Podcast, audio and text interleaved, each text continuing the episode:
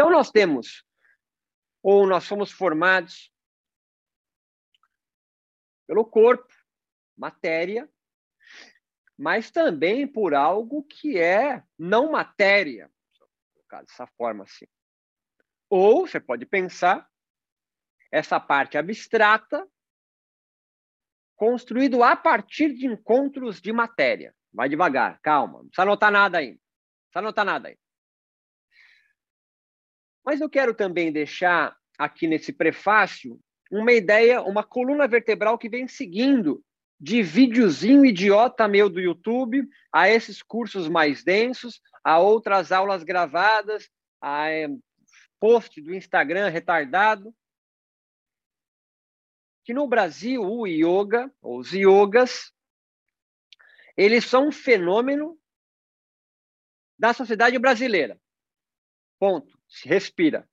Os yogas são fruto do encontro de yogas transplantados dos Estados Unidos, do Canadá, da Índia, com a sociedade brasileira. Nada vem imaculado, sempre vem no trajeto já encontrando outros corpos.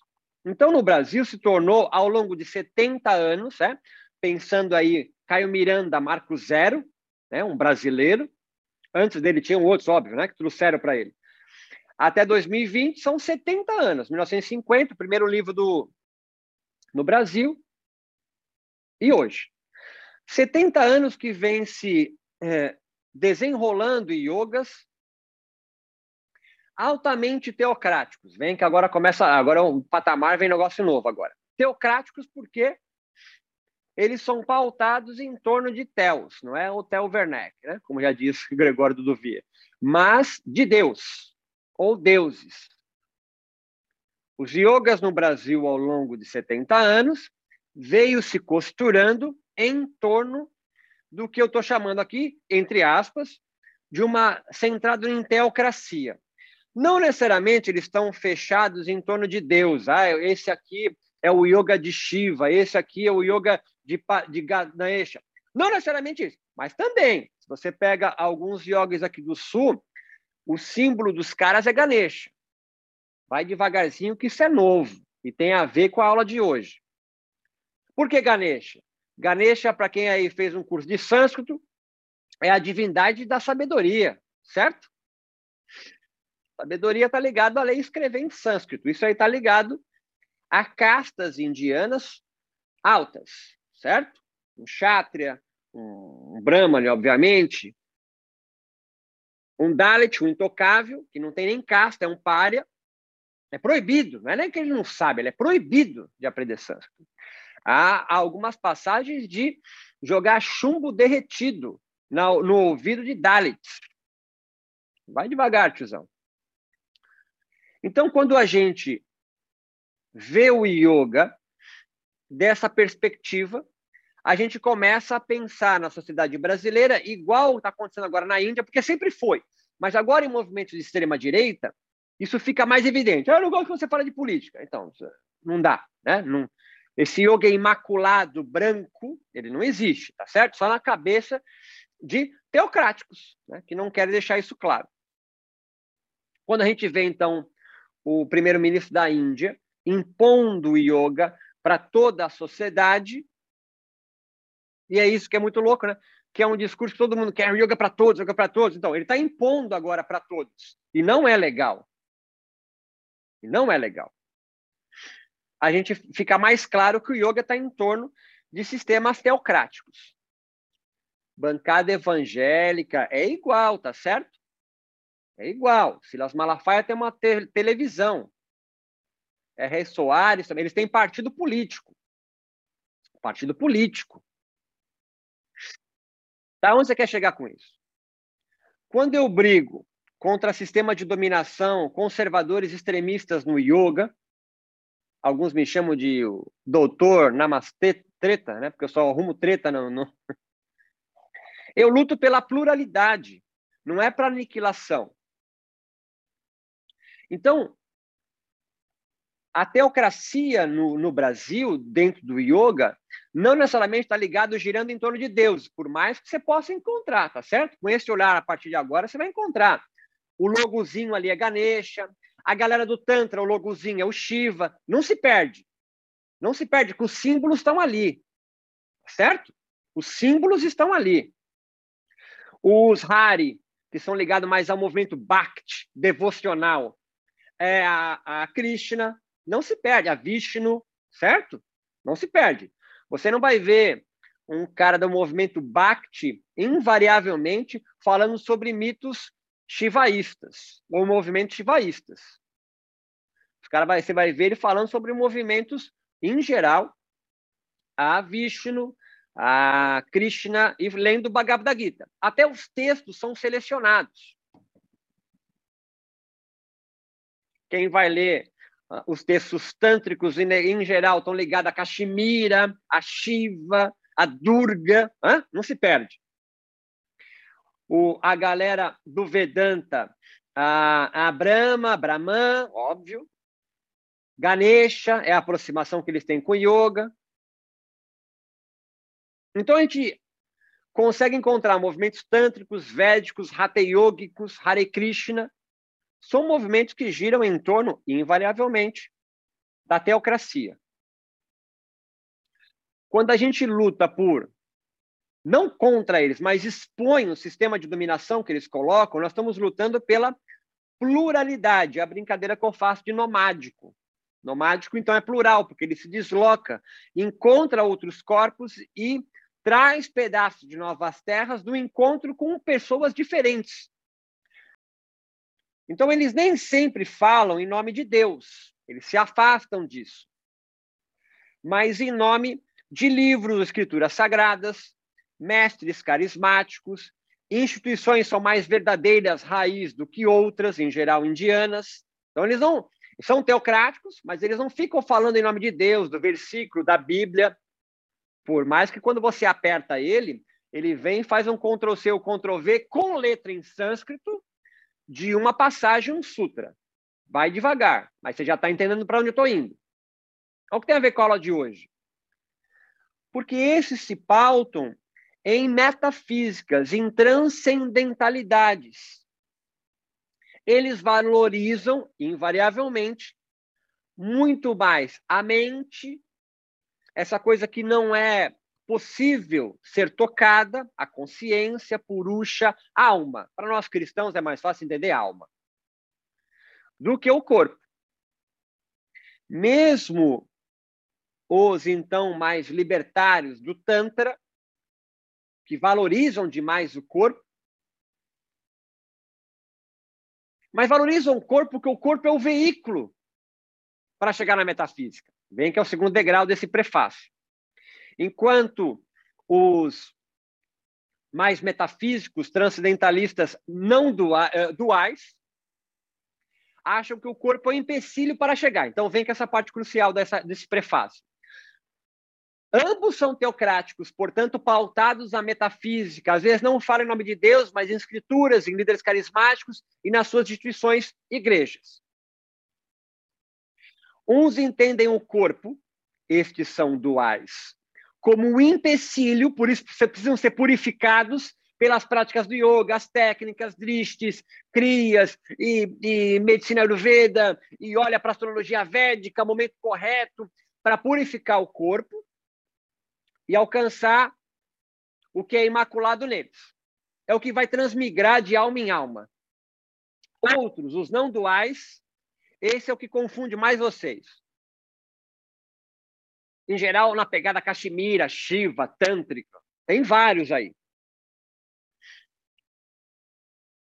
O corpo não é empecilho, o corpo é o veículo para, é o meio para, mas continua ainda em, em busca da cenourinha que é imaculada a mente, a alma, purusha, sei lá.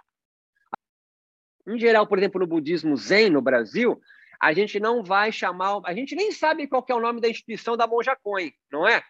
Você vai se refugiar numa frase da monja. Então você cita a monja, líder carismático. Para quem é da religião mesmo budista ou é filho de japonês, você vai se reportar à tradição. a igreja. Você não fala o nome do líder carismático. Ou você vai direto para o livro.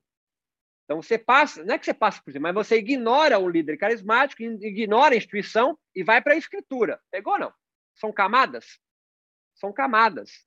Mas ainda em torno de algo que é perene. O perene aqui é uma palavra importante. Perene é algo que não se modifica. É perfeito em si mesmo. Metafísico, fora da física. Estamos juntos até aí, não? O que eu venho girando em torno é da imanência. A imanência ela é sempre não dual. Você ser imanente na transcendência. Não tem nada para transcender na imanência. Essa é a parte mais difícil de vocês criados por vós católicas, tá certo? Vocês querem transcender algo. Aí eu vou ser livre. É uma lógica neoliberal capitalista, tiozão. Você está numa dívida infinita. Essa é a parte mais difícil. Sabe qual é a parte mais difícil? Que se você parar para pensar cinco minutos nisso, que não tem coisa para buscar, tu já está livre. E aí, tu se desespera. Mas, peraí, eu não tenho nada para buscar? Não, tá livre já. E agora? É, agora aí, segue a vida, tiozão. Mas estou sofrendo ainda. Eu sou o seu primeiro na casa dos 50 a falar isso para você. É, tu vai continuar sofrendo. Não tem ninguém, tipo, Dalai Lama, iluminado, perfeito, mesmo que não sofra. Sai de. Papai Noel também não existe. Eu tenho que explicar isso para você. Papai, né? Papai Noel não existe. Certo? Papai Noel não existe. O Robin é o parceiro sexual do Batman. Eu tenho que explicar. Caverna do Dragão, todo mundo morreu. Ah, tamo junto até aí, não? Então, o que está por trás da minha fala aqui é você não não ser tradicionalista, não não ser, seja, certo? Seja metafísico. Metafísico dá um conforto irado, é legal. É, é por isso que sempre serão a maioria. É legal você encontrar que vai ter alguém que vai consolar você, que vai dar esperança para você. Na imanência não tem esperança, não tem espera. Tá aí. Não há nada que estão esperando para você fazer, aí você vai alcançar quando eu for para a Índia, quando eu aprender Santos, quando eu fizer não sei o quê, quando acabar a série 1. Não vai ter isso aí. Na imanência. Na imanência não tem. Na imanência, nós somos parte do todo. A sua mente, alma, puruxa, sei lá onde você quer dar para isso, é uma ideia do corpo. Essa é a frase mais difícil, nós vamos falar disso mais na outra aula. A sua mente, esse Lua Forte de ser, o Manuela Pereira de ser, essa Flávia Rodrigues, o Diego de ser, é uma convenção. Ao longo de 50 anos, meu pai e minha mãe continuam reforçando que eu sou Roberto Serafim Simões, que sou filho de, dois, de português de uma italiana, e é isso, né? É uma convenção, e eu assumo, pronto, tá legal, tá tudo bem, vamos lá. É o, eu já falei para você, é o gosto da maçã. Explica para mim o gosto da maçã. Você pode colocar a composição química da maçã. Eu não vou saber. A única forma de eu ter o gosto da maçã é comendo a maçã. E comendo a maçã eu vou ter a minha experiência. E a minha experiência, ela é, é intransferível. Mas a gente se convencionou para conseguir trocar ideia que ela é vermelhinha, parece com pera, molhadinha e doce. A gente se convencionou. É uma convenção. Eu, Roberto Simões, sou uma convenção mas é transitório. Eu sou fruto dos encontros aí. Ah, mas eu não gosto de mim mesmo. É. Vai buscar encontros mais alegradores. Terapia está aí para isso. O yoga está aí para isso também. O yoga te ajuda, então, a você entrar em contato com os seus corpos. E corpos, não estou falando do Ananda Maya Coxa apenas, né? faz parte do seu mas há vários corpos, nós já falamos sobre isso: corpo de selênio, corpo de cobre, o corpo ar, o corpo ideia, o corpo corpo, passarinho curió. São vários corpos que encontram você e vão formando quem você é. Desses encontros surge a mente, a alma, a puruxa. Então, nós estamos pautando aqui numa filosofia que é da imanência. Ela não é materialista. Ela acredita, sim, no que não é colocado numa lancetinha de microscópio, mas ele é um fruto do encontro de corpos formando quem você é, e não é um eu imaculado habitando a glândula pineal. Estamos juntos aí, não? Tudo bem? É igual. O que sustenta esse discurso? A metafísica. A transcendentalidade. Isso não é um mal, volto a dizer, um bilhão de vezes. Mas como é um discurso, uma narrativa dominante, ela captura o seu desejo, cara.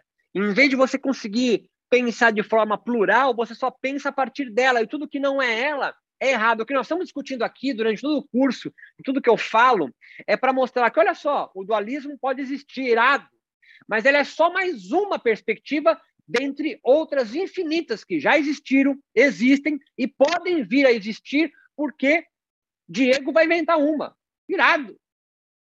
Mas como você acredita que existe uma verdade universal, eu te castro Natália, do direito de pensar outra coisa.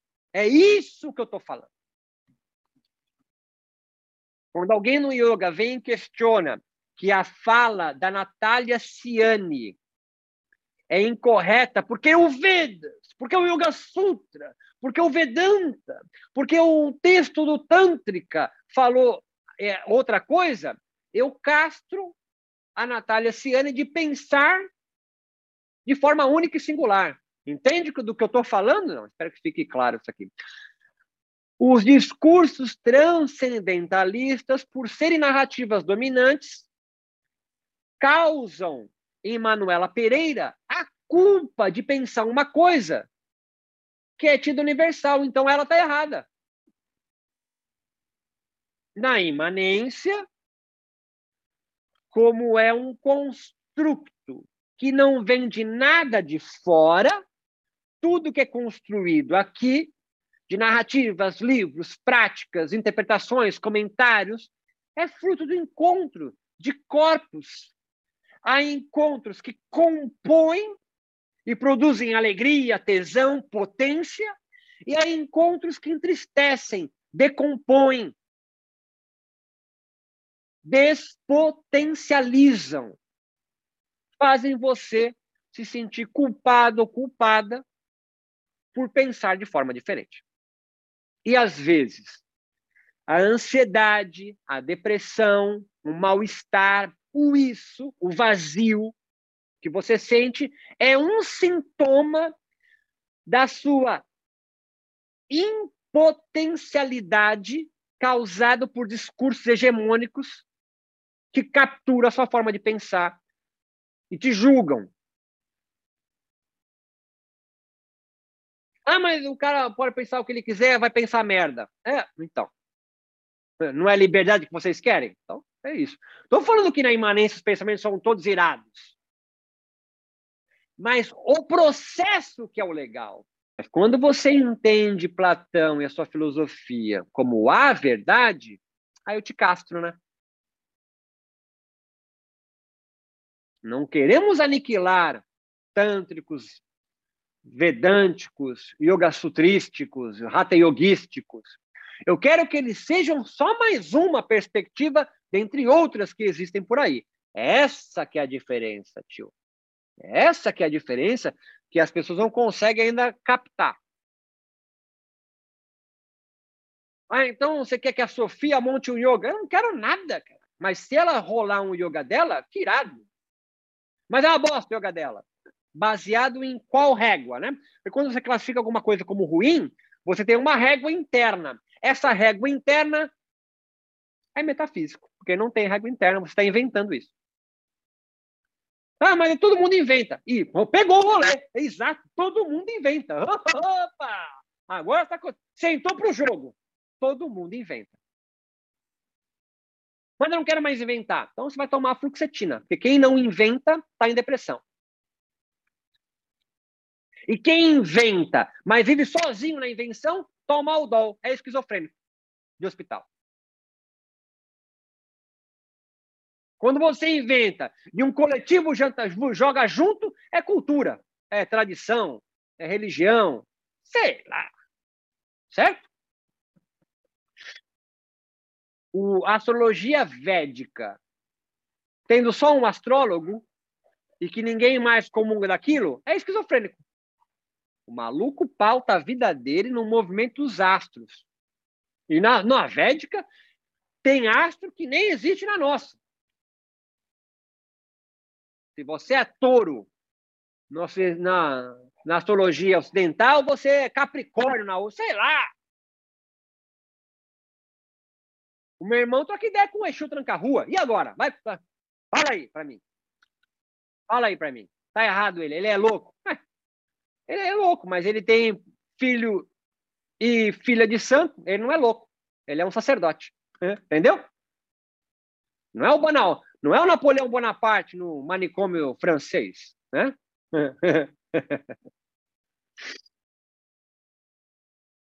e aí você pode muito bem também fazer uma crítica a e Levi Strauss faz isso, que eu não tenho, eu não tenho bagagem para fazer isso, com Freud e a psicanálise. Levi Strauss fala, cara, a psicanálise é uma viagem de um xamã europeu, Freud. Porque assim, o que é o id, o ego, o superego, se não uma invenção de Freud? E é uma invenção irada, mas é uma invenção. É uma invenção. Complexo de Édipo. Viagem dele. Mas ela é boa. Ninguém falou que ela é ruim. Estou falando que ela é só mais uma viagem. E Levi Strauss vai dizer e vai aproximar a psicanálise com o xamanismo. Agora, Platão vai criar, a partir da sua metafísica, vem comigo, vou subir um degrau agora.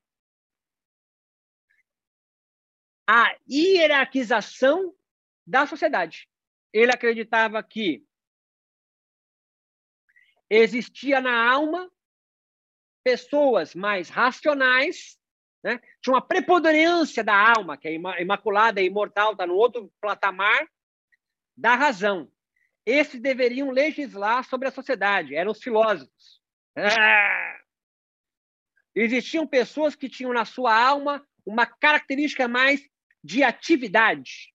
Eles deveriam ser os comerciantes, os guerreiros. E existiam e existia uma classe mais ligada aos apetites. Esses deveriam são seus escravizados, ha! os servos. Para Platão, ele fazia uma leitura do ser humano pela alma, porque o corpo, o corpo é um saco de bile, xixi, urina, né? dificulta ver a alma. Platão, é Platão isso. Então, alguns tinham uma predominância mais da racionalidade, deveriam ir para uma escola diferente. Uma escola onde só a galera que tinha a, o, o, o atributo razão da alma mais desenvolvido estudar junto. Os que tinham a parte da alma ligada mais à atividade, estudar junto numa outra classe. E a galera mais ligada aos apetites, que vão servir à sociedade, deveriam ter uma outra escola. Fazia essa divisão. Há menos de 40 anos na, na, aqui no Brasil, cara, você tinha isso também, tá certo? E os eugenistas levaram isso a quinta potência, porque associar não só comportamentos da alma, mas a cor da pele. Ha! Certo? As pessoas com a pele mais escura estavam mais ligadas ao apetite da alma. Pessoas embrutecidas. Então, é óbvio que eles têm que estar, então, servindo aos outros, né? Raça pura. Pegou o rolê, não? Vai para a Índia. Quem sustenta a sociedade em castas, quatro varnas, da cidade hinduísta? É o Vedas. E os brahmanes se consideram mais brancos do que os intocáveis. Certo? Então é um livro sagrado, perfeito em si mesmo, escrito por deuses, que sustentam a organização social onde vivem. quem escreve o livro está em qual casta?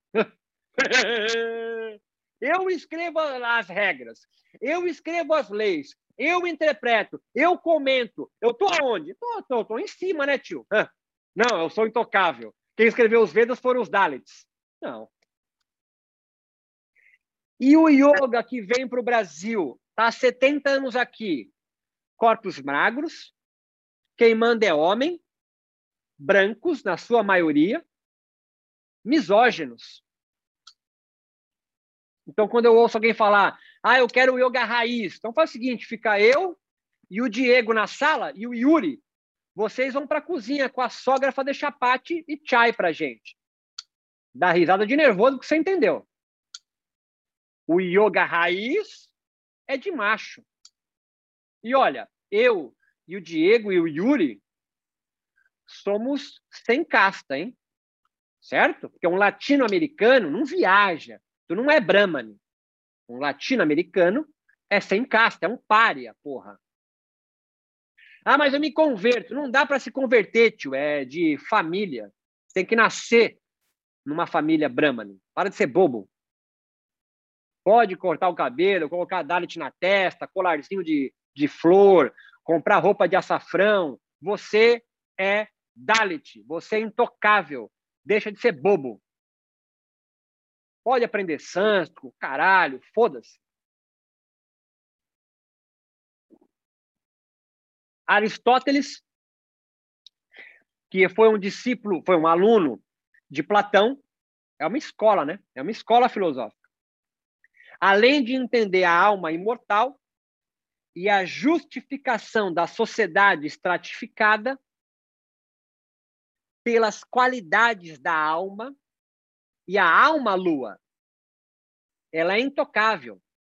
Ela vem de um extrato que não é modificável. Por isso, metafísica, além da física, não se altera. Se não se altera, o seu destino está definido. Cabe a você purificar o seu corpo para entrar em contato com essa alma que é imortal, perfeita de si mesmo, caralho a quatro, e que tem uma meta para saber onde você se posiciona. É com, é com Aristóteles que há um termo da filosofia chamado teleologia. Teleo, teleologia, não é teologia, teleologia. Há um fim último para as coisas. Você nasceu com a alma na razão, ah, então você tem que ser preparado, Lua. Na verdade, Lua não, porque você é mulher, né? É, é, é, Diego, porque a mulher, assim, não, eu não preciso nem pensar qual é a qualidade da sua alma, né? Você é mulher, certo? Você é feita para ser subalterna. O Diego, por exemplo, eu posso analisar ele e perceber que ele nasceu com uma alma mais afeita à razão. Então, eu vou colocar ele numa escola para transformar ele num grande político, num grande filósofo, um grande pensador, porque é ele que vai criar as regras da nossa sociedade. Certo? Mas eu olho para ele, eu percebo que ele é meio brown, né? Ele é meio marronzinho. Você não é daqui, né? Você não é um ateniense, né, Diego? Se você não é um ateniense, você quase nem é. É tipo em Paris, né? Um francês que não nasceu em Paris, ele quase não é um francês, né? E, e Pierre Bourdieu, um cara que vai que, quebrar isso. É igual em São Paulo. Se você nasce em Araraquara, você nasce no interior de São Paulo, você é caipira. Você é zoado pela forma de você falar. A gente em São Paulo chama de jeca. Olha só, jeca tatu. Em Portugal, é a galera de Braga, é a galera do Porto. Eu sei porque meu pai é de Vagos. E Vagos, nem português sabe onde é, porque é tão longe é, é além de Vagos, é Ponte de Vagos. É uma, uma vila. Eu já fui lá. Quase não é. Né? é. Quase não é português, é um bárbaro. Né? Fala palavrão. Ai, Jesus é puta que o perigo. Você olha, o português, ele é ali da região. De Braga, de Vagos. Minha avó falava, cada quatro palavras, cinco era palavrão. E de carinhosa, hein? Carinhosa carinhosa. Quando estava brava, então, estou brincando, mas é para você entender que a sua casta vem de berço. Vem de berço. E nós replicamos isso no Brasil. Ainda há castas. Então, entenda, mesmo em 2021, pensamento platônico ou bramânico reverbera aqui ainda. Reverbera aqui ainda.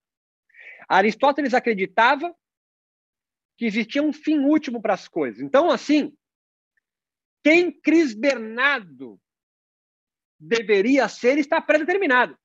Ah, mas eu estou infeliz. Você não encontrou ainda seu lugar nas engrenagens do universo. Porque você tem uma função no planeta. Mas como que eu vou descobrir? Então, se converte aqui para a gente, paga seu dízimo, que ao longo do processo eu vou te explicando. Vem comigo que no caminho eu te explico. Você se converte, certo? Você se converte. Você se converte. Você é o quê? Eu sou Brahmani, né? Eu sou alta casta. Para Aristóteles, a alma ou a consciência estava em constante evolução. Em constante evolução. Porque o primeiro argumento é muito bom dos metafísicos. Você vive num mundo de sofrimento. Irado. Não dá para contestar isso. Isso é um dado, é um fato. Caralho, eu sofro pra caralho aqui. Então, tu sofre porque existe um mundo ideal ou Deus que ordena isso tudo. Olha só, o vento não venta, a maré não, não mareia, o sapo não sei o quê. Você não percebe na natureza que está tudo organizado? É, realmente, né? As folhas caem no outono, as não sei o que nasce na primavera. Tem uma organização. Então é. Você, como é alguém da natureza, precisa encontrar o seu lugar na natureza. E aí você vai ser feliz como uma árvore. É, é fora do pensamento, é irado. Entendeu? Esse é o pensamento transcendentalista. É irado, tem lógica. Só que para você encontrar a tua função no planeta, você precisa deixar de ser infinitas possibilidades para encontrar uma só. Beleza, Beto, até eu entendi. Porque o pensamento transcendente para vocês é fácil para caralho entender. Eu expliquei em 30 segundos e você falou, caralho, pode crer, meu. Pode crer. Vocês não falaram pode crer? Falaram pode crer. É tudo organizado, é tudo ordenado, eu sou parte do planeta, então não é só encontrar qual é a minha função. E aí você fica esperando, e aí? E agora? E a... como é que você sai disso agora? É as perguntas que me vêm. Então, como é que você explica a reencarnação? Spinoza vai dar essa resposta. Ele é um contemporâneo de Descartes. Spinoza também vive em torno de 1600. Descartes nasce em 1596, Spinoza nasce em 1632. Descartes já é fudido na Europa e Spinoza está chegando por fora. Spinoza quase nasce em Portugal. É que a portuguesada correu o pai e a mãe deles, porque eles eram judeus e não quiseram se converter. E aí eles pegaram o beco. Tanto que o nome dele era para ser é, é, Bento. Bento Baruch Spinoza. Mas eles foram para Holanda, Amsterdã, um lugar no qual permitiam que os judeus ainda continuassem a rezar nas sinagogas, babá. E ele é criado para ser um sacerdote, cara, né? Para ser um sacerdote judaico. Mas ele tem ideias que não bate muito bem. Ele vai questionar essa esse mundo metafísico que organiza a gente de fora. Spinoza então vai construir o seu livro Ética, batendo em Descartes, por tabela, batendo em Platão. E Nietzsche, que é depois, bate em Platão do começo ao fim da vida dele, praticamente. Tanto Spinoza quanto Nietzsche vão pautar sua filosofia nos pré-socráticos. Homero, Heráclito, Anaxágoras e, sobretudo, Demócrito, que pensam a alma como dentro da sociedade, dentro da, do mundo e não fora. Para Spinoza, não há o um mundo fora. Esse é o primeiro ponto. Então, quem organiza aqui? Então, ele, ele são, não tem lógica. É, ou tem, mas está além de você. Então, Talém é Deus. Falou, não. Nós fazemos parte de um todo. E o todo, ou Deus, ele dá o nome de Deus também, ou natureza, é outro nome que ele dá. Você pode chamar Deus ou natureza. E natureza não é árvore só, tá? É tipo Platão, ou tipo Plutão, Mercúrio. O buraco negro é o todo. E nós somos formados por duas modificações de infinitos atributos de Deus. Respira. Fechei a linha, fechei o parágrafo, pulei a linha. Respira. Deus ou a natureza é o todo, não tem fora, e você, ser humano, é formado por duas modificações de infinitos atributos que compõem Deus ou a natureza. Que é o corpo e a mente. Ou alma, se você quiser. O que para os transcendentalistas vive e vem de um outro mundo. É a conexão com outro mundo que é perfeito. Ou Deus. Então, existe a onda ultravioleta, a luz ultravioleta. Ela é um atributo de infinitos de Deus. E você? Corpo e mente. A luz ultravioleta compõe o corpo humano? Não, porque nós somos só dois atributos. Não é composto por luz violeta. Corpo e mente nos formam, nos compõem. E nós, nos encontros com outras modificações de Deus, vamos nos transformando sempre. É um mundo em devir, em transformação, que por convenção nós chamamos de Roberto, Melina, Natália. Mas se você parar para pensar por 30 segundos, a Natália de 2021 não é a Natália de 1980, certo? É uma outra Natália, mas porque você convive com outros, né? Você vai atualizando a Natália sempre. Então, Spinoza vai dizer, cara, e a filosofia é o oposto de tudo. Vem que essa parte é difícil, porque vocês foram criados num mundo transcendente. Então entenda que é muito louco, né? Antes de explicar mais o Spinoza. É mais fácil para a gente acreditar que a gente veio de outro lugar.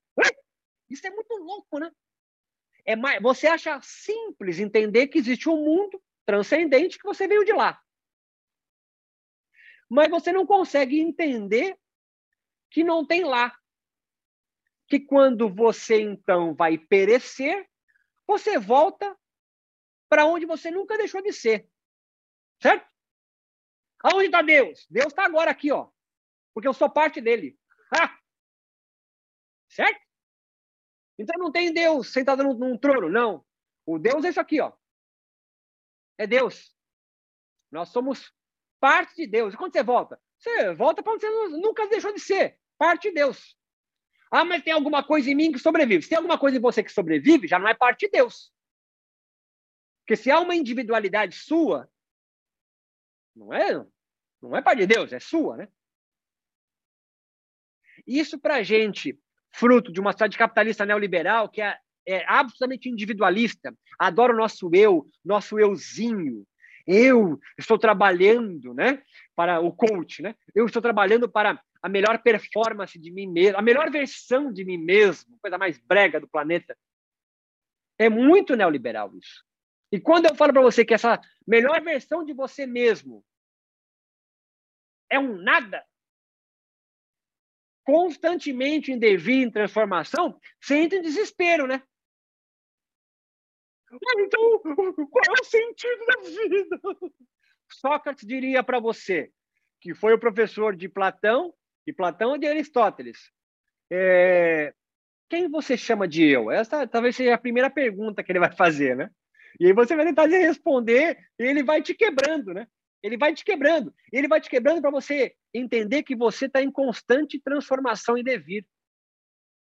E o que no primeiro momento pode ser desesperador para você, angustiante, depois de um tempo você fala assim, cara, se não tem mais meta, se não mais tem teleologia aristotélica, não tem.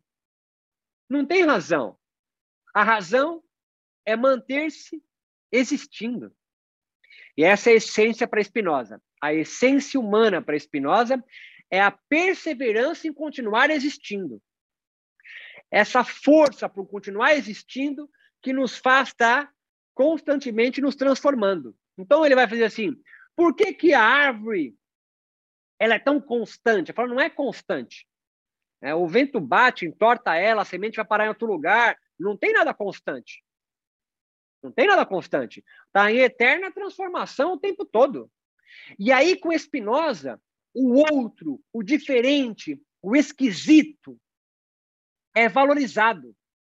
Enquanto que em Platão, Aristóteles, Descartes, o diferente, o desvio padrão, o esquisito, o outro, o pária, porque se há algo em essência em nós, vem, vem, é continuarmos existindo. Você pega uma ameba, que só tem uma célula.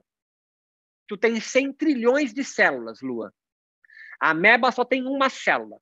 Eu pego a ameba, coloco naquele vidrinho do microscópio, olho ela e vou com uma lanceta, que é uma agulha, e vou empurrando ela para fora da, do vidro. Só isso.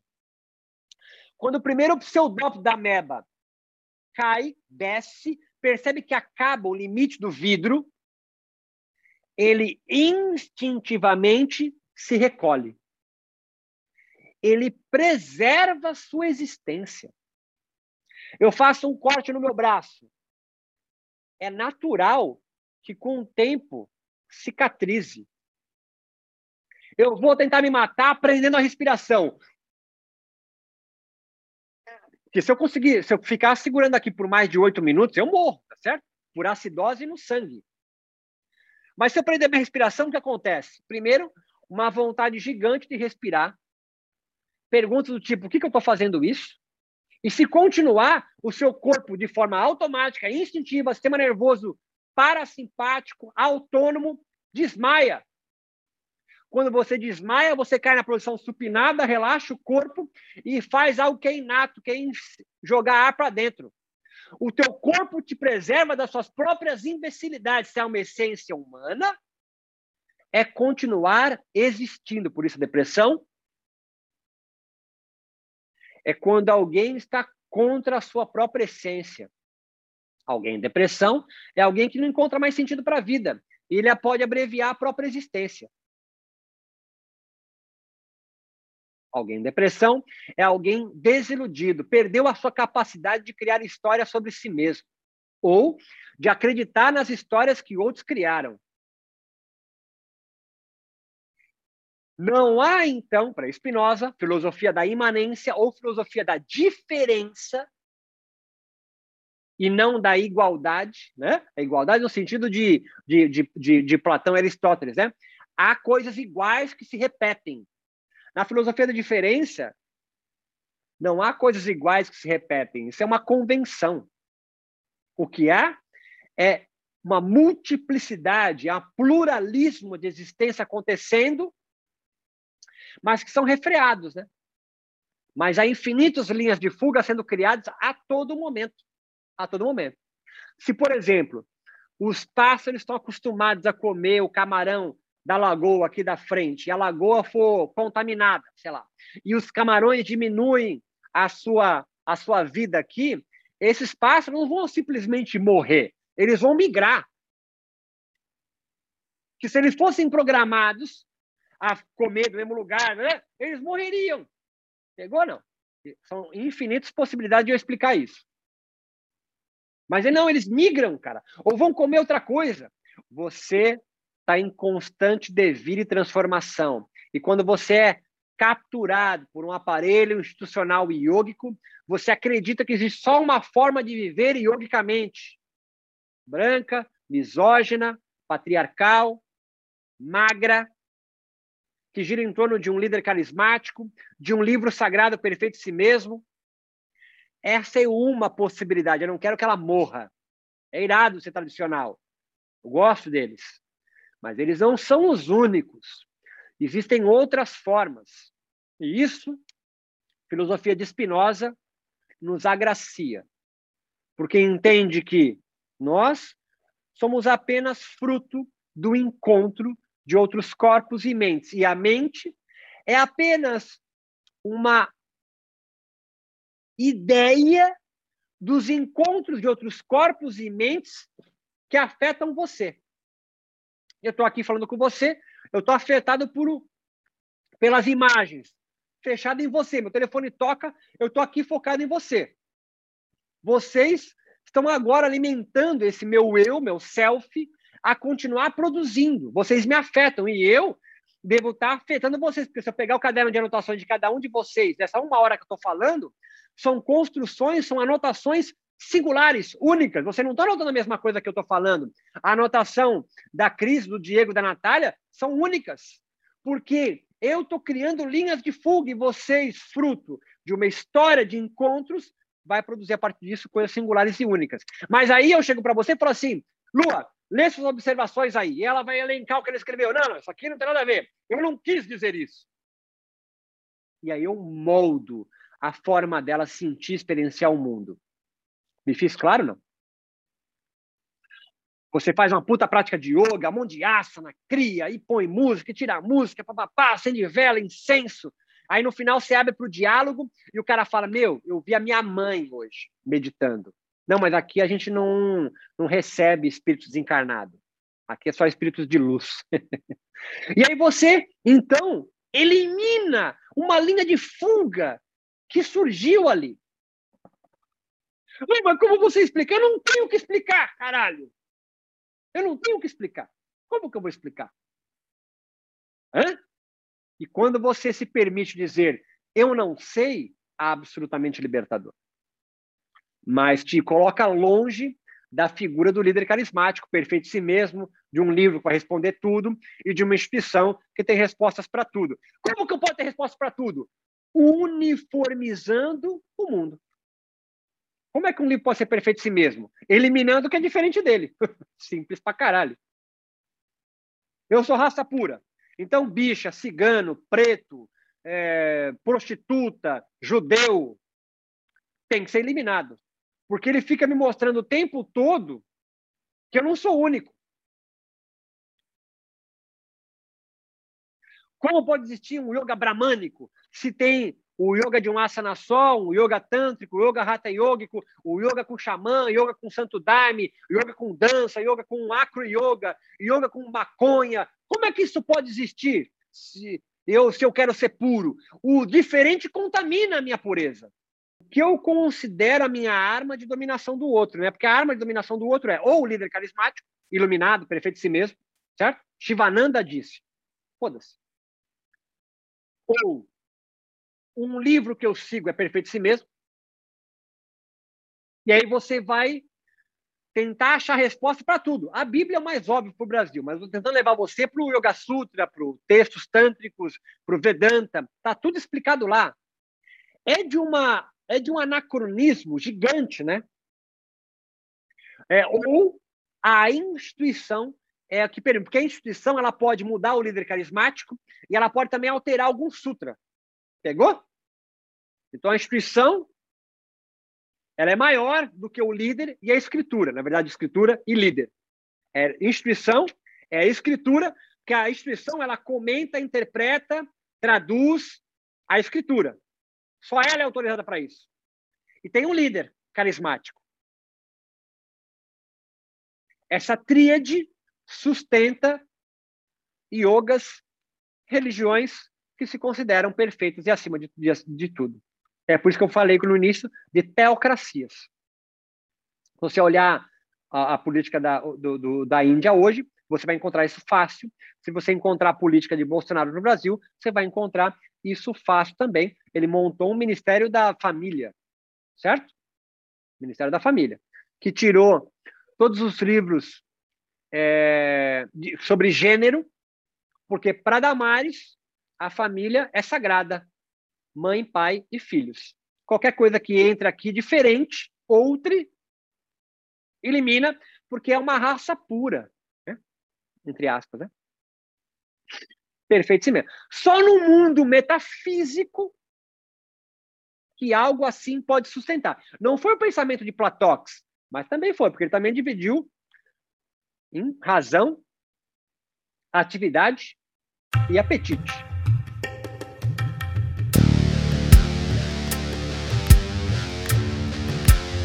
Abro cinco minutos para dúvidas, para um intervalinho, e a gente retoma, a gente retorna para continuar o rolê.